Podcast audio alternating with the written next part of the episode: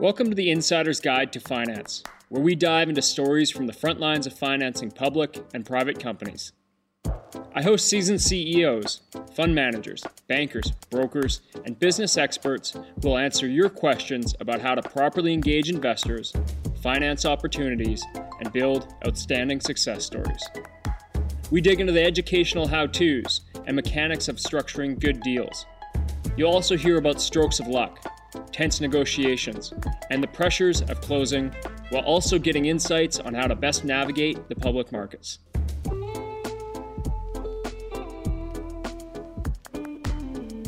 Welcome back to the Insider's Guide to Finance. In this two part series, we're speaking with Steven Van Metre, a financial planner, portfolio manager, and an increasingly recognized commentator on macroeconomics and the global financial system. He's been a guest on Real Vision and Macro Voices multiple times, sharing his approach to analyzing and capitalizing on market opportunities. In part one, we hear about his view on the markets and how they apply to operating small businesses. One message is clear, and that's that debt or leverage is a slippery slope and that it needs to be managed wisely. It's fascinating for me that, along with building a successful financial management business, He's developed a dedicated following of retail and institutional investors who follow his YouTube channel, or what he calls the Macro Show. The story behind this may seem simple, but the opportunities that have come from him committing to his form of social media have been phenomenal. You can follow Steve's work along with 50,000 other viewers on YouTube. Be sure to check out his show. The links are in the show notes. And before we get started, I'm happy to host this episode with the support of Olympia Trust Company.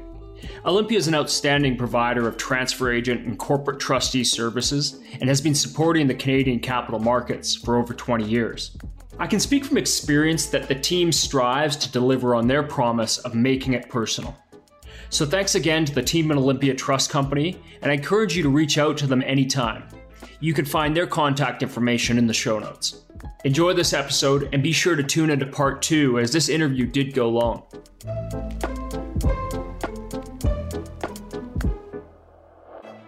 Steve, welcome to the show. Hi, Corey. Thanks for having me.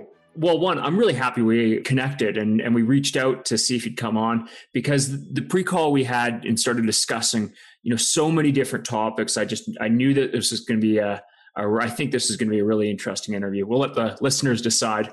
But what's best is if you can kick us off with some background on yourself. You've had a really interesting career, and especially with the stuff you're doing now. So, what do you say? I'll let you uh, give the audience a bit of your background, and then we'll dive into our conversation. Sure. Yeah, I've been a you know what we'll call financial planner for this is my 19th year, almost 20. I had no expectations for getting into this business. The true story is I was in computer networking and network administration. I ended up getting divorced. My dad had retired and was just starting to get into financial planning said, Hey, I could use your help. There was zero expectation that the business was going to become anything or I was even going to stay in it. I think he had like 10 or 15 clients at the time. And, uh, you know, we've always worked well together and, you know, we built the business, you know, one client at a time. I've become a CFP. I've designed portfolios now. I mean, I've really just embraced it. You know, as, as a kid, you know, there's things that your parents tell you that, you know, sometimes have a really big impact. And my dad, you know, he never really went to college. He took a couple classes at USC. My mom has an AA degree. And so I was really the first, you know, one to go through and get a 40 degree. And, you know, he always told me, you know, he said, Steve, I don't, I don't care what you do in life. You know, if you want to be a trash man, that's cool. He said, just be the best trash man you could be. And he didn't say be the best at whatever it is you're going to do. He said, be the best you can be. You know, whatever that it means, whatever that is. And as a kid, you know, it didn't impact me till later. And when I got in this business and you're, you're self-employed, I, you know, you, you start thinking is how can I be better? And what's really great about the financial planning industry or the investment management industry is you're never right for long. If you are, you know, you'll be wrong and people will remind you about that really quickly because no one's right all the time. So there's, you know, there's this huge runway out there to always be better. And that's something I kind of just model my life is, is, you know, how can I be better? And instead of you know falling on the sword when I've got something wrong, how can I learn from it? Well, you got to be doing something right because I mean, what I didn't realize was how your world of financial planning and the work you did with your newsletters and then social media and now being a multiple appearance on the preeminent financial show real vision i mean you're a guest there multiple times now and you're doing something right there man well I, will argue that i have a really phenomenal fan base you know when i started the youtube show you know I, I had no expectations for what in fact a lot of people don't even know how the youtube show started and one of the things you know as as I started managing money, you know, because when you start out, you're in this industry, unless you're sponsored by someone who go work in a, a, firm where there's a lot of you know, flow of clients, you're you're in a transactional business. So you're selling a lot more insurance type products because you know when you're charging a fee, you don't make enough money starting out to even put food on the table. And so as I started managing money, I started looking at like what are other successful people doing, and they would write you know an annual or quarterly letter to their clients. So I thought, well, that's cool. I'm gonna start doing that, and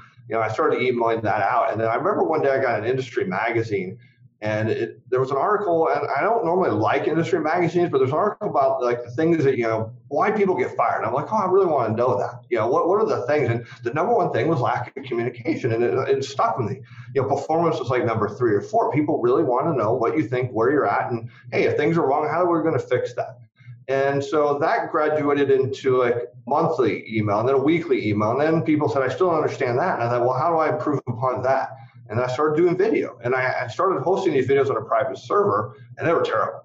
I mean, Corey, they were bad. I mean, not a lot of people watched them, and it, they were terrible. But I kept working on it because a few people watched it, and a few people found it valuable. And from a business perspective, you know, what happens is you get a lot of people that want to call on a regular basis and find out, well, what's going on? And that, well, how can I alleviate these repetitive questions? Because what you find out is a question, Corey, that you have, you know, well, Charles might have, and and Bob might have, and so it's like, well, it's not that I didn't mind talking to people. It was, well, how do I, you know, anticipate that question and get them the answer ahead of time, so that way when they do call, we're talking about something maybe completely different. Mm-hmm. And hmm. so I started doing video, and they were terrible but people watched and people said there was value there. And so I just started getting better. My dad, you know, who was in the industry said, yeah, Steve, I can't watch your stuff. It's terrible. And as a kid, you never want to hear that from your parent. But the other side is great feedback because, you know, hey, these are bad. And so the reason I ended up getting on YouTube is I was, you know, reviewing my finances from the business. And this is something I think a lot of business owners really don't do that they should do especially small or mid-sized business, you got to look at where your cash flow is going. And I thought, well, I could see how many people are watching this, and I see what I'm spending to host on this private server, and yeah, the math doesn't add up. And, and I have this philosophy that if I'm spending money on something and I, I'm not sure I'm getting the value out of it, I give myself a chance to change it. And if I really miss it, it's, you can always go back.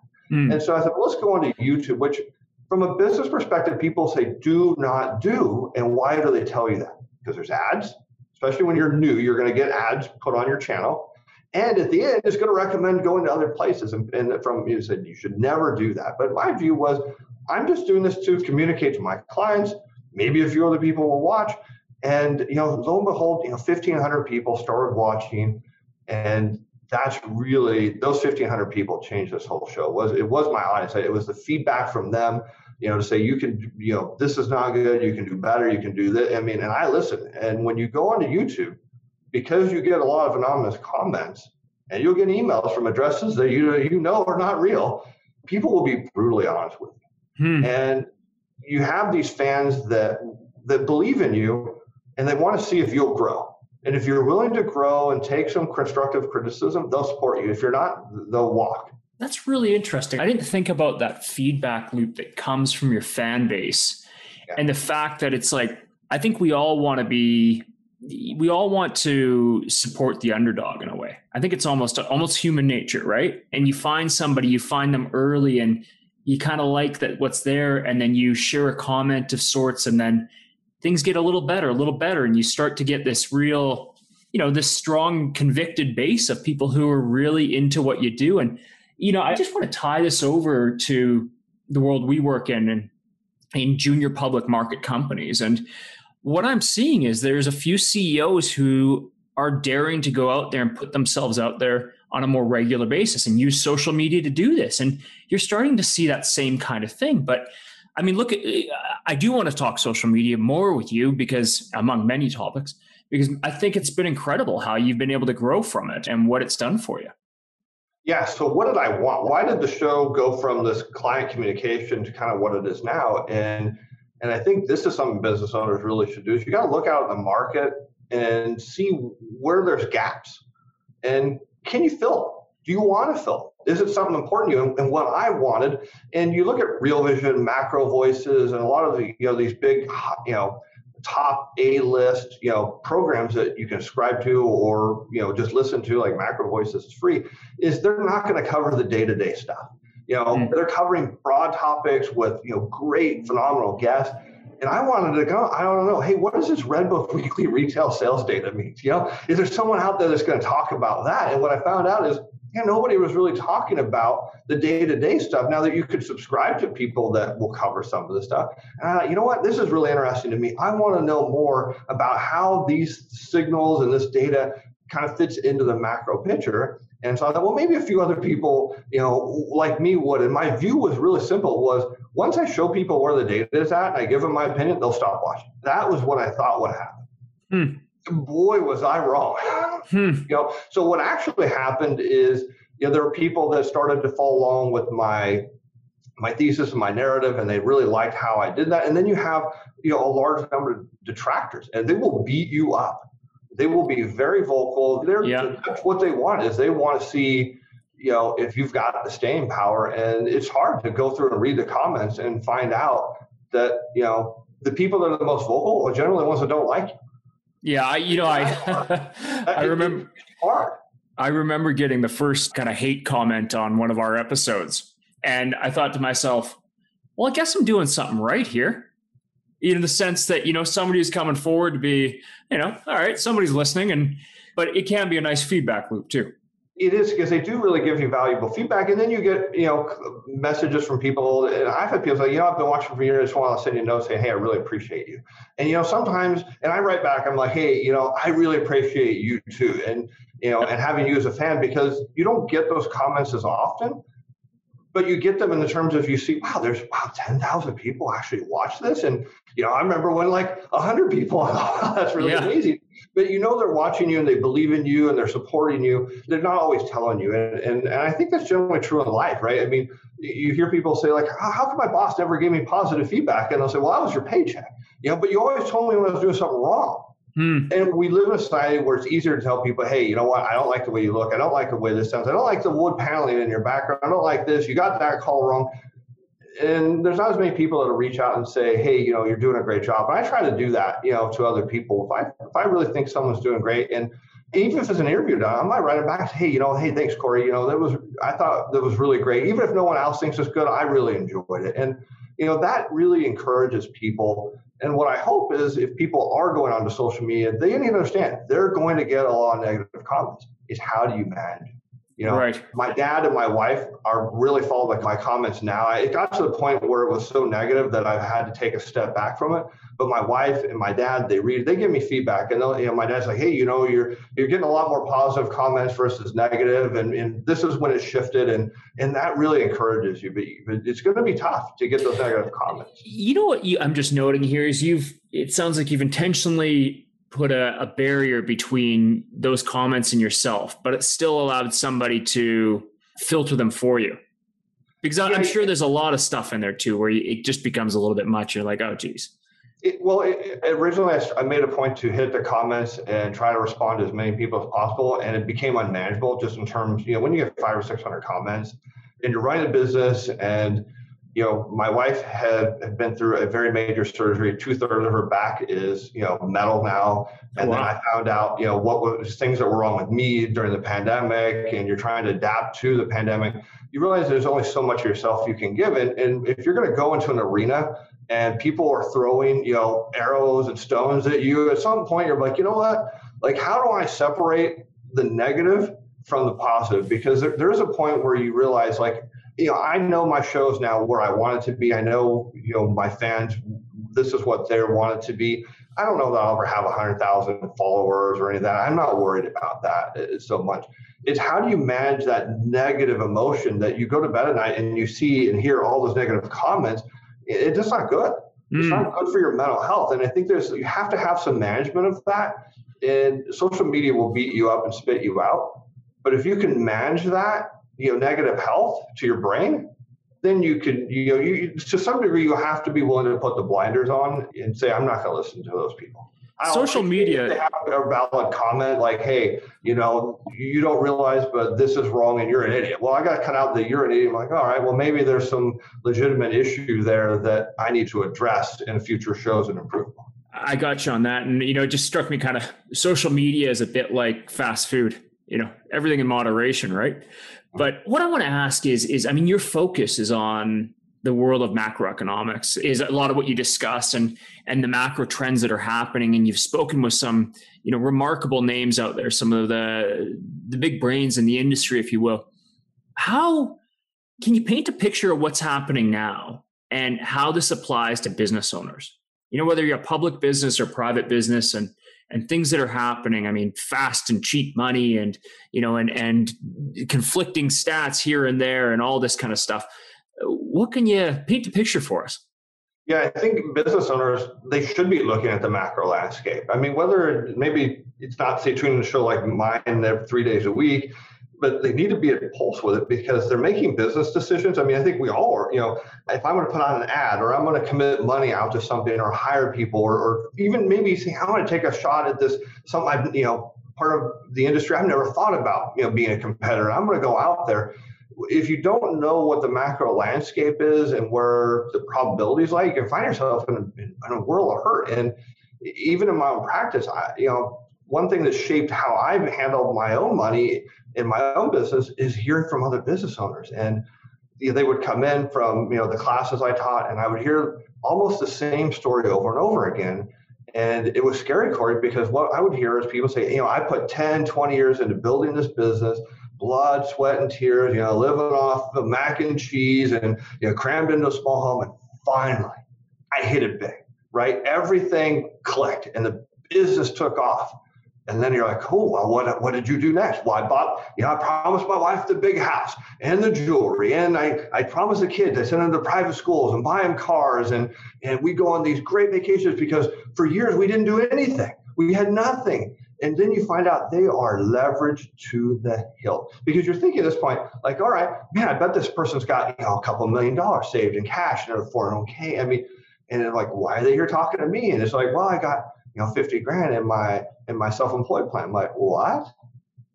like you're making 300 some thousand a year you're spending four your business model tells you that you're going to grow at 20 some percent a year which i'm thinking is totally unsustainable you know and they're and they're modeling this out and the people that work for them are telling man you're going to be making a million two million a year and then and they're living and they're spending because they sacrifice and then a recession comes along and they can get by for three months because they don't really think it's a recession right i mean they've got some resources and then next you know, they're mortgaging their house and mortgaging their property. I mean, all the stuff they bought is getting leaned out because they need cash. And then six plus months, layoffs. This is getting sold, that's getting sold. And then a year, there's no way. Can't survive. You know, next thing you know, fire sales on things, things are getting dumped. And if they're lucky, they have a shell of what they started with to rebuild from. In a lot of cases, they lose it all I mean, hmm. I, I, can't tell you how many people I met. I lost it all, and now I'm starting over. I'm not hiring people. I'm self-employed. I got this new idea, and it's like I was going to retire when I was like mid 50s, maybe 60 at latest. Now, when are you retire? 70, if I'm lucky. I have nothing. Wow. I have Social Security. So that's the mistake business owners make: is they don't reserve cash, they don't, you know, plan for an emergency, and they don't have staying power. Right. Yeah. I mean, debt is such a it's a slippery slope, isn't it? And I think especially when you know you're looking to grow you think about the macro and you say okay well well if you don't look at the macro and you kind of just go blindly and say we're just going to build then and you take on more debt than you can and and numbers start coming in but you you know you're not able to to maintain a good balance sheet it's yeah before you know it you're overextended and it doesn't give you a lot of staying power so is that what you're seeing now like more and more like what are you seeing now what are what are you concerned about and what are you optimistic about well, there's way too much debt, and businesses are massively over leveraged. There's no question. But let me tell you one a really great story of, some of another thing that impacted me and how you know, why I have this view and why I see this, and I think, oh man, this is bad news. Is somewhere I read that businesses that survive a recession. Now you think about that, like, what do you mean survive a recession? It's because your competition is going out of business. And businesses survive a recession and have they will get more business because they were surviving. Mm. Businesses that survive a recession and have money to advertise that they effectively survived the recession. Hey, I'm a survivor. In fact, that hey, I'm out running ads because I'm still here. Boom. They yeah. And I thought, wow, that's really interesting. Like, so instead of, you know, at these late expansions when credit's cheap and, and business is booming, you know, what you see is business owners are just spending money like crazy, right? Because they think it's never ending. What they should be doing is saying, all right, let's look over our expenses. What can we cut that we're not using? What staff do we have that maybe we don't need? How can I start piling up some money? Because really the success in terms of staying power is how do I stay? How if I'm still alive and my competition's out of business, I win. I'm because how do I win? I'm getting their clients, and what am I going to pay for? Nothing. Hmm. They, you know, you know what? You know what I find interesting there, and, and this is something that I've started to be much more cognizant about and identified in a lot of the interviews is the difference between those who think short term and those who really think long term. And some of the most successful people I've seen think well into, you know, 10 years into the future and then just work back from there and are often such contrarians.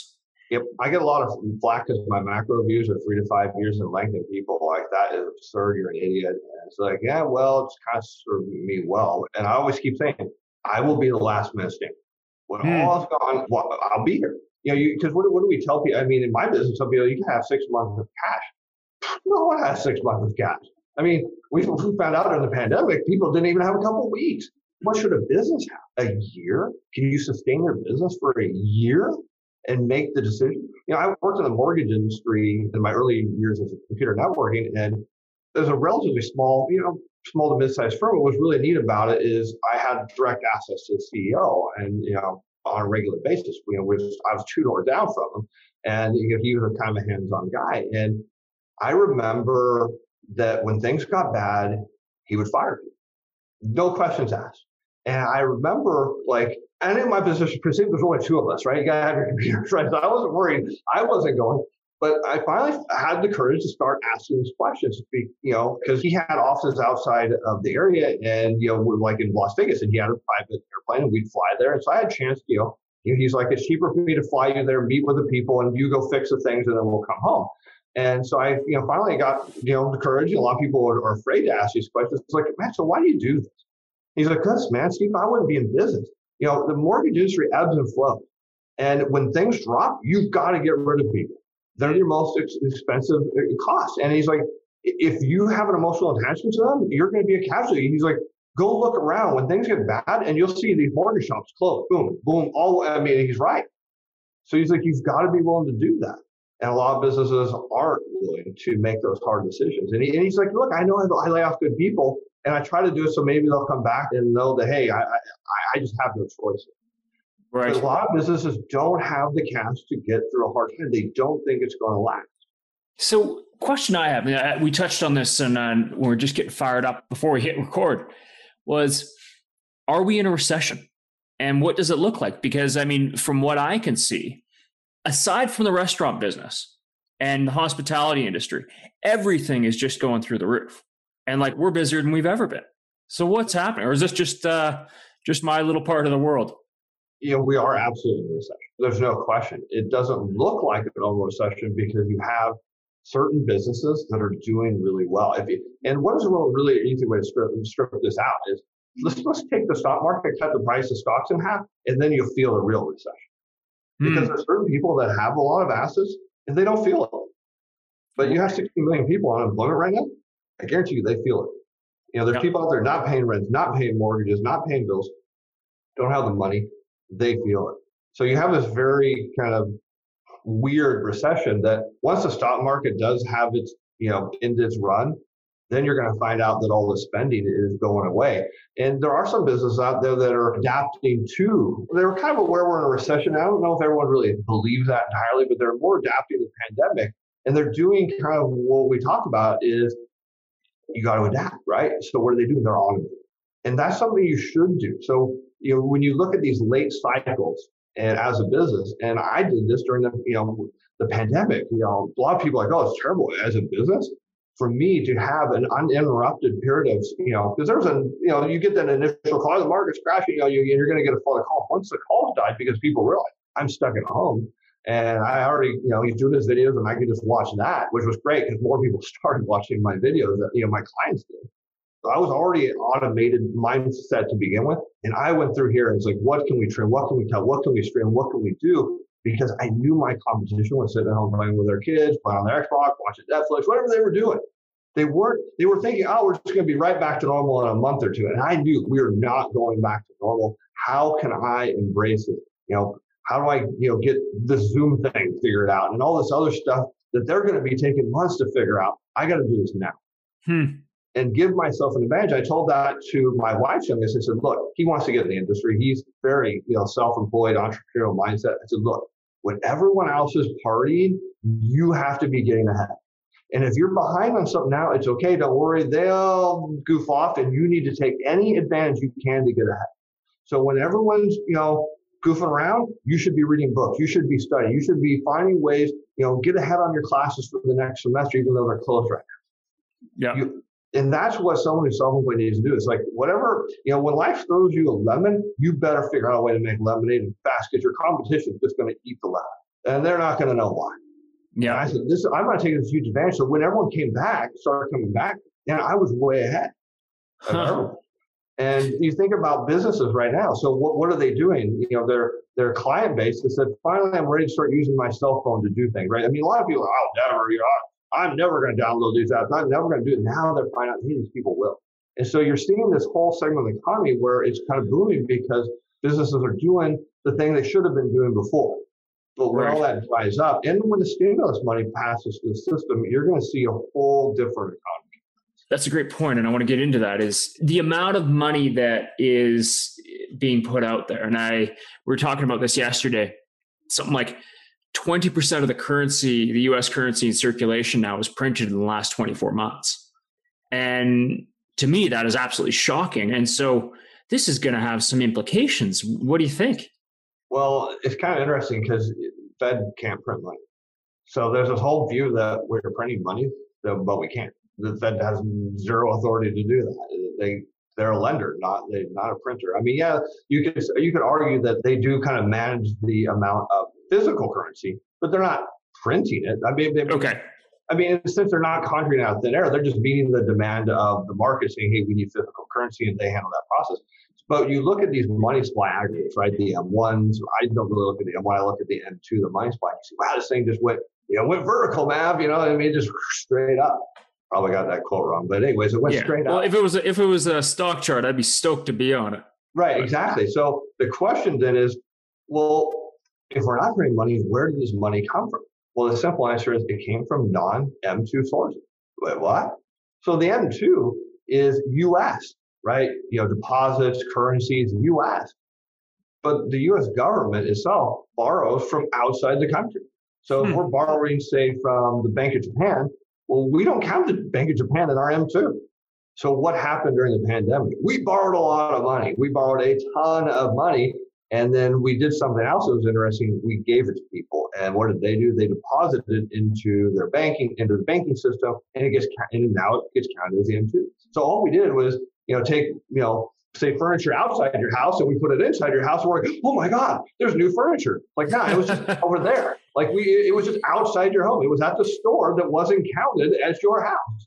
So, so then, am I thinking of this wrong? Am I approaching my kind of analysis of this wrong in the sense that I thought that the money supply in the US had gone up, you know, just trillions of dollars almost overnight, as in the equivalent of printing money, but it hasn't. It's basically been a, you know, a, a kind of movement of assets as opposed to just the creation of new new dollars, if you will. Right. There's only one way dollars are created, and that is when a loan, a new loan is originated. So dollars are created when people borrow money. They're destroyed as principal payments are made, whether it's part of your scheduled, you know, monthly payment or lump sum payment.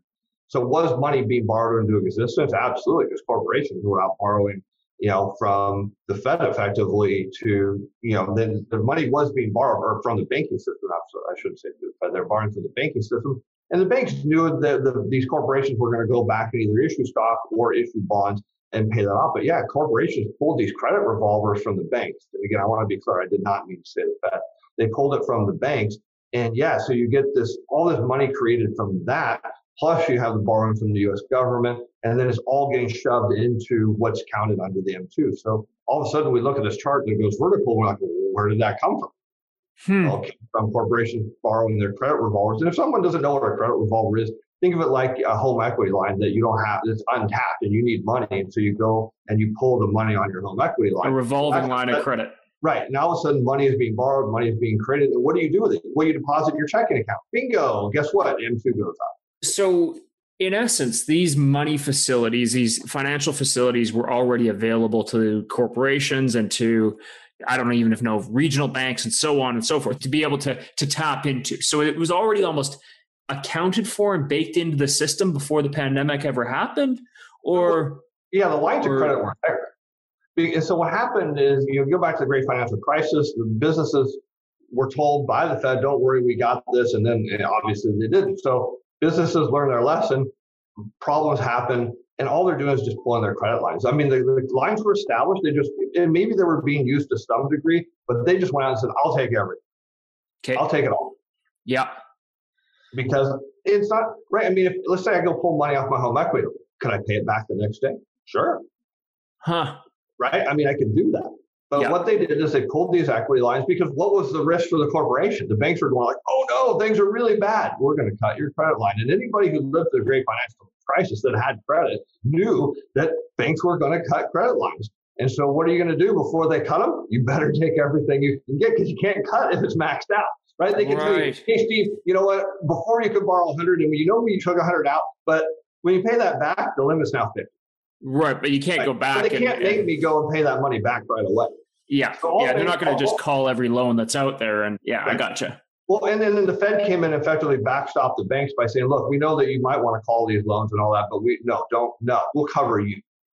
So, so yeah, this this wasn't printed money. It was either borrowed or uh, from non M2 sources or pulled from credit loans. Okay, and so what's the potential outcome of this? I mean, it seems like we're experiencing, you know, this transitory inflation on certain areas, certain products, but are we going to see long-term like sustained actual inflation or is that just a bunch of hype that's uh, grabbing headlines hype pure hype you know, people mm. have told me like oh man steve you're going to see inflation when everyone goes back to work i'm like yo so really yeah i'd love for everyone to go back to work because what's going to happen all the supply chain problems fixed all the lack of production problems fixed all the people out you know pulling raw materials out of the ground or you know from trees or wherever they're going to pull from fixed and the notion is, hey, we had full employment before the pandemic. We're getting inflation then. So why is it now? Why would going back to work magically create inflation? And the answer is not. Um, hmm. So what we're seeing uh, is a lot of base effects. We're seeing supply chain constraints. We're seeing, you know, resource issues, you know, with not being able to get stuff out of the ground or where it needs to be. And that is transitory. And the, probably the reason we're getting such a demand is the government's kind of giving people money at the really the wrong time. I mean, I, and I know that this is going to be a controversial statement. There are people that absolutely need the money. There's no doubt. I mean, there are people that can't pay the bill, but we gave it to people who didn't need the money. Oh God, yeah. They spent yeah. some of it, and it's really the wrong time. If I'm trying to you know boost aggregate or pull aggregate aggregate demand forward, then what I need is the economy to be reopened and then say, hey, Corey, I'm going to give you some money. Hey, Charles, here's some money. And now I want you guys to go out and spend it. I don't want you to spend it when there's constraints in the system because it just drives prices up artificially, mm. suck that money out of the system. And then when it's gone, everything's going to come back in. And that's what's going to happen is we'll see these base effects on CPI possibly May. Uh, we definitely will see them in June. And then it then the whole narrative is going to change. And part of that is also going to be is because of the deflationary effects of quantitative easing, which is something not very many people really believe or understand. But I've done a ton of research, and what we will see is a return to disinflation and potentially even outright inflation. You know, either later this year or next year. Uh, sorry, so outright. I want to get into this right. because I'm curious as well. So outright deflation or in okay so, right. wow. So you're the, calling for deflation. Yeah, where we actually see the CPI go negative because the quantitative easing is really monetary cancer. It's bad. And a lot of people don't They think it works exactly the opposite it does. They think it's inflationary. They think it's money printing. It is entirely the opposite of that. And there's a ratio we can look at called the money multiplier. And you take the M2, the money supply that we were talking about, you can divide it by the monetary base, and it's falling. And when it's falling, it tells you there's disinflation. And if it keeps falling, it tells you you're going to get outright deflation. And when you have a lot of debt and you have a weak economy, you have people out of work, oh man, it's going to be bad news. I mean, it, it's going to be something that nobody really, I mean, there's a few people that say, hey, this is, this is the outcome. But broadly speaking, not the outcome anyone thinks is going to happen. No kidding. Bit of a contrarian view here, no? Right. Absolutely. It, it, well, and that's what's weird. It's a contrarian view based on absolute facts that I can prove about how the system works. Huh. Wow. It's certainly uh, contrary to what I've heard in a lot of different instances. And, you know, I'm also guilty of reading a few too many headlines and not enough articles. well, and, and that's kind of where even I, you know, as I went down my macro journey, and you know, I remember when I when Brent Johnson called me to go on Real Vision, it was it was really a surreal moment. I actually thought he was joking. I told him repeatedly, like, well, if you really think I'm joking, I can just hang up. And I'm like, no, no, no, I'm in because I mean, my macro journey started, you know, with a commercial, you know, an ad I saw with Raoul Pal talking about Real Vision years and years ago, and I'm like, so it's like, wow, it started here, and you know, we're seeing this, but one of the things is you, you can go out there and you can find all these great people talking about things. The question becomes is who the people that really knows it, the system, and there's not very many people. There's a lot of opinions, and there's a lot of really decent opinions that are backed up on views that are not actually correct. There's a handful of people, Dr. Lacy Hunt, Jeff Snider, those are the two really, you know, if I want to get into uh, Richard Werner, Dr. Richard Werner, you want to really get into the plumbing of how things work. There's like, those are the three guys that you need to find their research. And you're going to get pieces to the public. They're not going to paint the whole thing and, and say, here it is. You got to start connecting the dots and do some more research. But the, but once you understand how the system really works and what QE does, QE is designed to lower interest rates. It's designed to strengthen the dollar. Well, that's disinflationary and deflationary because what it takes to become inflationary is you need money to be created. Well, how do you create money? It comes back to you need lending growth. Well, what happened? Loans and leases, all commercial banks, they're contracting. Hmm. So not only are we not creating money, money's being destroyed because the year over year change, loans and leases, is in contraction. Hmm. Yeah, so the outcome is what we're having a dollar short. If you ever heard of Brent Johnson's dollar milkshake theory, I mean, you're, you're pretty much seeing it's in this long extended play of a dollar short and what how that will end is it will end in lower interest rates and why lower interest rates what is this you know it's a real simple question corey if i wanted you to go out and borrow money today how would i get you to do it would i say hey i raised rates or hey rates are really low at a level that you might not think ever be at this level again and you're like what wait rates are that low yeah I, i'll go get some money you know if i say hey mortgage rates into 8% you're like i'm going to borrow money man are you crazy so you know you need lower interest rates to spur people to borrow and why do you need a stronger dollar? Well, because you want people to go out and spend. You know, how do Americans spend money? Yeah, I know you're in Canada, but it kind of the same theory. Well, how do we spend money? We tend to spend it on foreign produced goods and services. Well, you know, how do I stop buying an American produced good? Well, if my dollar's real strong, then that you know, that maybe that German or Japanese car I've always wanted is just cheaper compared mm. to American good, and now I'm spending money abroad. Or that vacation you know, promise oil, oh, we're going to go to Europe someday. Well, the stronger dollar makes that possible. It gets dollars outside the U.S. into the global economy. That's really where you see inflation created. Is dollars really multiplying as, as outside the U.S., not so much inside the U.S. So, wow, yeah, okay. the end result is we're going to see disinflation, most likely outright deflation. The longer the Fed does QE, the worse it gets. Huh. Okay. Okay. Interesting. So uh, I'm wondering if you can take us in just maybe at a high level well, I want to bring it up. We've got a lot of things to talk about, at least yeah. I, I, think we yeah. do. But I'm liking where we're going here. Can we talk the differences between kind of quantitative easing and more and more of what I'm seeing about modern monetary theory? And, you know, some people claiming that we're going to become the next Japan of negative interest rates for eternity kind of thing. Broad strokes there, but do you see where I'm going? And can you give us some color on that? Yeah, yeah, absolutely. So if you look at quantitative easing, fiscal stimulus, and whether it's fiscal and giving the money to people or whether it's fiscal in terms of infrastructure, it's, it's not really any relevance between the two. Japan was a pioneer, and they've been doing this like 20 years.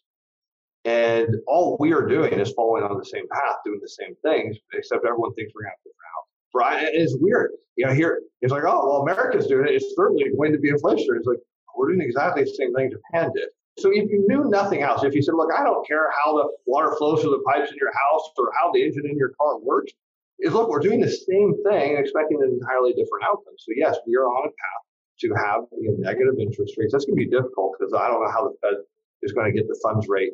They can't really go below zero. They'll do it through quantitative easing, but that's really, if you look at what we're doing, we're doing the exact same thing Japan's doing, expecting a different outcome.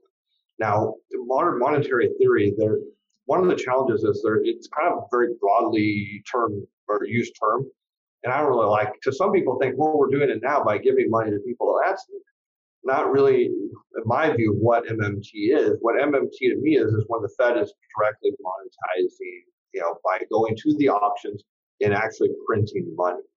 They do not have the legal authority to do that. Now, could that change? Sure, Congress would have to change the Federal Reserve Act to allow them to do it, but that's what it would be. So, where does basically the government just buying up effectively garbage bonds one after another just to kind of keep the money? Is that modern money monetary theory? Is that where does that fit into this equation? Okay, so when the Fed was buying corporate and junk bonds, yeah, that was the gray area. You know, I'll borrow a term from Dr. Lacy Humphrey says, hey, they, they were starting to cross a Rubicon. You know what? And that has been taken away. They can't do that anymore. I'll actually say why they were doing it is so the Fed knew these corporations were pulling all their credit revolvers. It wasn't easy. The Fed is very, very well They knew what was happening. And they knew that these corporations were going to eventually just issue bonds out to the market to pay those back off at some point. They knew that's what was going to happen. It was easy. Pick up a phone call CEO and like, yeah, that's what we're going to do. You know, because the bond market was very conducive to, you know, being able to repay that those credit revolvers. So the Fed also knew we have a secondary problem is that if you have a flood of new issuance into the corporate bond market or junk bond market, it can't digest it it couldn't digest the amount of bonds that were going to be issued. I mean, there's a market for bonds. There are people that buy them, and but it's only so big. So when you shove all this debt into the bond market, well, what happens to interest rates? The corporate rates, will they go up? And then what would happen? You start to see some defaults, or you start to see some bonds repriced down into junk. Well, then what would happen to junk bond market? It would get, you know, just too big. You know, it's like a bird. You know, if you ever have a bird and you feed it, it's going. You know, the goal can only get so big because it's got to digest it. Well, hmm. in this case, the goal for the bond market it wasn't wasn't big enough to swallow all this potential debt that was coming. And then you were looking at having corporate rates surge, junk bond rates surge, and that would have been bad. So what did the Fed have to do? They had to buffer. And they got away with it for as long as they could. And in, in toward the end, they, you know, they had their max capacity of like what they could buy, and they weren't even. close. I mean, the idea the Fed was even doing a whole lot toward the end when they got, you know, their hand taken out of the cookie jar I don't think they were buying anything at the end. I mean, they just had that as an emergency tool, but that's what they were doing. They were buffering that issuance into the bond market because they didn't want to see rates explode. Not on the treasury side, but again on the corporate junk side. Hmm. Okay. Well, I've realized from our conversation here that I have to polish up on my macroeconomics. it's been a while. Yeah. Yeah. Yeah. Huh. So maybe to wrap up our conversation about the world that you spend a lot of time in, are you optimistic? Are you pessimistic? And what advice would you have for those business owners out there and to kind of give them a, you know, a final touch of what you see coming? Look, look the best opportunity, you know, I mean, businesses, like we talked about earlier, businesses spend a lot of money on marketing. I mean, it's expensive. If I can get clients for free because you went out of business, whose fault was that? I mean, look, you've got customers, right? I mean, it could be as simple as I'm a dry cleaner, and three of my competitors go out of business. Well, does that mean their clients are like, ah, they're going to stop dry cleaning? No. I mean, they're going to need to go somewhere. Now, maybe some of those customers went out of business too, or they lost their jobs. But look, there's going to be customers that show up, and so there's going to be a. We are in recession. We're not through this. It's going to get worse before it gets better. The opportunity is, do you have the staying power? And a lot of people are like, oh yeah, I've got it now. Look, do you have the staying power without government support? Because that there's a limit to how far this can go. Can you stay alive when your competition is going to fail? Because if you can do that, you're going to get so much business without even trying. The word of mouth alone, just the fact that you're still around, is huge. When people find out, hey, you're still there, and your, and your clients say, hey, you know, Steve survived and his business survived and we survived. And because of that, and they're going to be uh, hanging out with their friends and family and going, oh, yeah, my friend survived. What happened? Oh, we just call Steve. He's still here. You know, that's the thing is, can you survive? And if you can, you're going to set your business up for a decade, maybe even longer. I mean, that's the key is, you know, we look at recessions and it's easy to go back to the dot-com bubble bursting the great financial crisis. We can find all the negative stories. Can you find the stories where people survived and they changed their future? See, I look at recessions opportunities because I can prepare for them. Now I can be wrong, and I'm sure there's people that still like, yeah, you, have been saying this one for a while, and it hasn't happened. Yeah, you're right. I've been wrong. But when it does happen, I will survive. I will be last man standing. And that's going to be huge for my business. In fact, it may set me all the way through to whatever my, who knows, whenever I retire. But you've got to look at the business cycle as opportunities. How do you play the upside and the downside? Because there's ways to do both. Now, maybe your business isn't one where you can actually make money during the downside. Stay in business. That's how you make money. How do you? Yeah. Like my boss, do you lay off people, trim staff, trim? Like you know, you learn a lot from people who have staying power. And those mm-hmm. are the people you really need to study. And then go study the failures. So why did that business fail? Oh, well, they didn't see this coming or that. You know, these are all critical things. You know, what business owners don't do is they don't spend enough time thinking about their business. You hear that, right? You should spend more time in your business. Well, what does that mean? Should I go through and file paperwork? Should I call some people? No, it means you should focus on what's going on with your business, where its future is, what, how are you going to be in business. I always assume I'm going to either be regulated in business or some. I, I assume that somehow I'm going to be out of business in a couple of years, and I don't want that to happen. So how do I adapt and change to get ahead of that and try to stay ahead of that? Whether it's listening to what my clients say, looking at the industry, looking at the market cycle, what do, you know, what do I have to do to be there down the road? Because I don't yeah. have the luxury of I don't want to restart at my age. And there's some reasons why I can't really restart. I, I have to make this work. So I spent a lot of time thinking about being out of business. And part of that helped because when I was very early in our industry, one of the things my dad and I faced was a company kept trying to regulate, you know, the type of the subsector of the, the business market we were in out. They were trying to get rid of all the independents. And so we faced it every couple of years. A law came, you know, to the state of California. You get rid of all these people. Hmm. A, a one system plan. And so you start getting to realize is everybody wants to eat your lunch. And if you're not out there figuring out how to eat their lunch, they're going to eat you.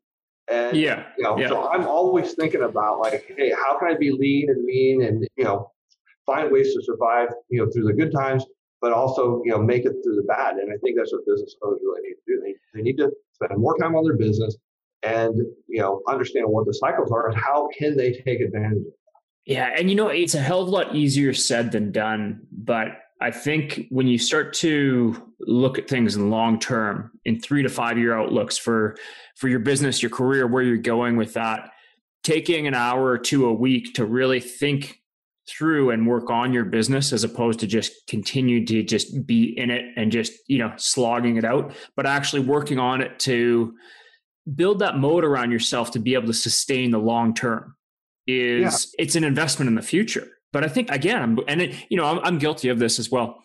Is thinking in far too short term scenarios. Like, I mean, I was kind of built and trained to to think in a quarterly scenario. What are you going to tell the market? You know, if you don't keep the market happy, we're not going to be able to do the next. So, yeah, yeah. a few hours a week you know, for me, it's as simple as I'll go for a couple walks around my neighborhood on the weekend. I generally, you know, my wife doesn't like the heat that much, so she doesn't really want to go with me, which is fine because it's like, how do I get away from everybody? The phone's ringing, the email, and just have some time to think through some what's going on. And part of the reason business owners can't do this, they'll say that I don't have the time. But if you start looking at businesses, you'll find out that business owners put an unusual amount of energy into unprofitable parts of their business. Mm. Like they might be working on like this is a dream, and you know I know this is going to be big, and year after year it's just sucking resources, or it's like man we're putting you know fifty percent of our energy into something generates ten percent of our revenue. Get rid of it. Stop doing it.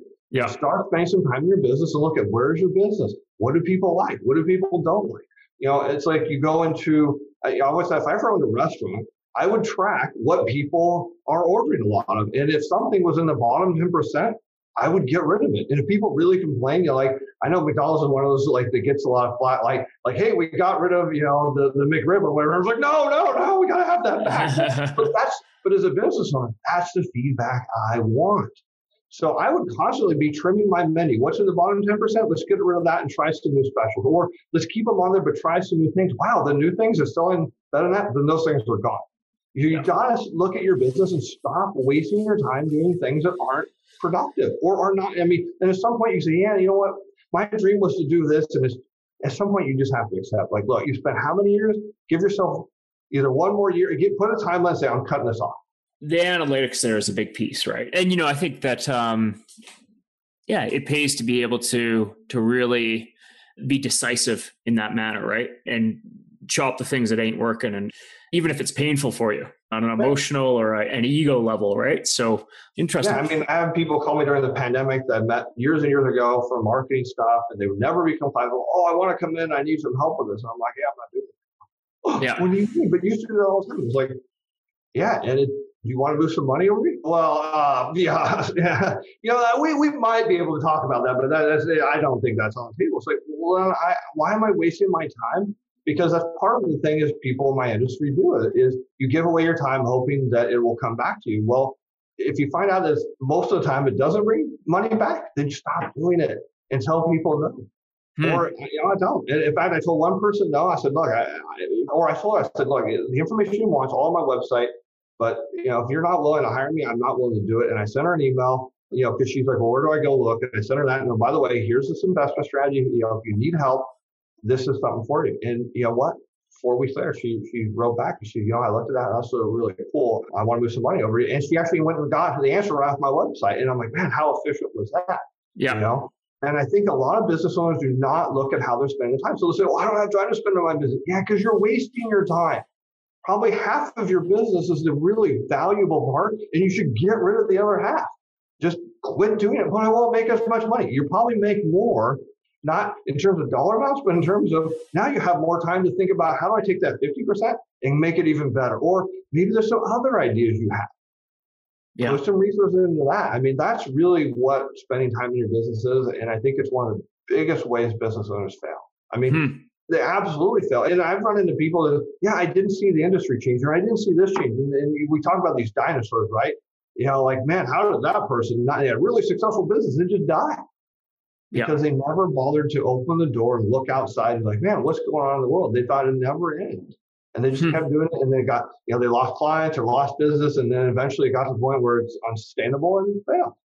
My conversation with Steven went long, so we decided to break this episode into two parts. Be sure to keep your eye out and stay tuned for part two as our conversation continues. Otherwise, thanks for listening and enjoy the show. Thanks for listening to this episode of The Insider's Guide to Finance. If you enjoyed what you heard, please share this with your friends and colleagues so they can benefit as well. You can also subscribe and leave a review on iTunes or the Play Store. Your support there is really appreciated. For future episodes, if there's a question, topic, or specific person you'd like me to interview, feel free to reach out. You can connect with me on LinkedIn or through my website at creativereturn.ca.